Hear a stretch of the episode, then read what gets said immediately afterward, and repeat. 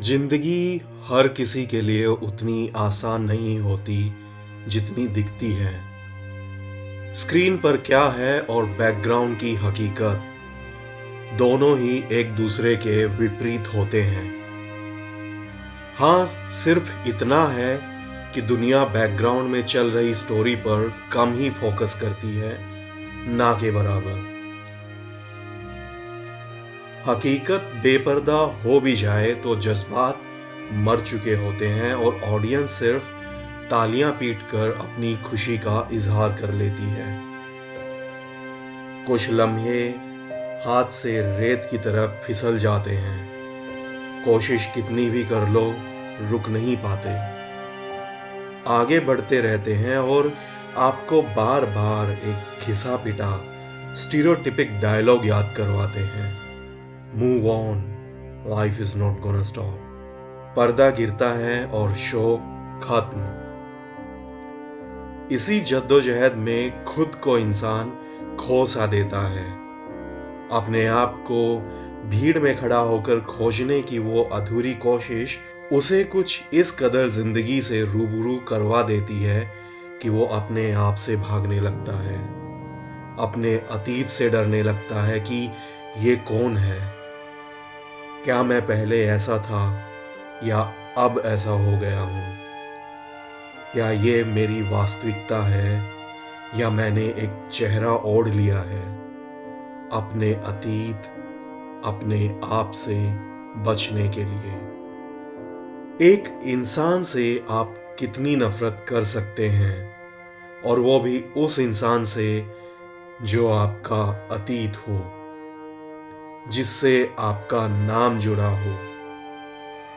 वो इंसान जो हर कदम, हर लम्हा, ये याद दिलाए कि नफरत की इस आग में आप खुद ही झुलस रहे हो। क्या ऐसी ज़िंदगी जी पाओगे? और अगर ऐसी ज़िंदगी जी भी ली तो वो मौत से भी बदतर होने वाली है। घुट घुट के ज़िंदगी जीना वैसे भी दर्दनाक है। आप अपने आने वाले कल से तो कुछ हद तक पीछा छुड़ा सकते हैं। लेकिन अपने अतीत से आप किसी भी हद तक पीछा नहीं छुड़ा सकते, और आपका अतीत हमेशा आपके साथ खड़ा रहेगा। हर कदम आपको अपनी मौजूदगी का एहसास दिलाएगा, और आप और भी ज़्यादा नफरत से भर जाओगे, खुद से भी और उस इंसान से भी। वक्त बदल जाता है, हालात बदल जाते हैं, लेकिन हालत वही रहती है। आप भी वहीं रह जाते हो। वक्त आगे चला जाता है और आप पीछे रह जाते हो। कैसे उस इंसान से पीछा छुड़ाओगे, जिसकी वजह से आपका वजूद है? फिर चाहे कुछ भी हो। ये बात मानने लायक है। लेकिन हाँ आप अपने अस्तित्व से भी नफरत करने लग जाओगे। तो कैसा लगा आपको आज का ये एपिसोड? उम्मीद है कि आपको पसंद आया हो। आप मुझे मेल करके बता सकते हैं।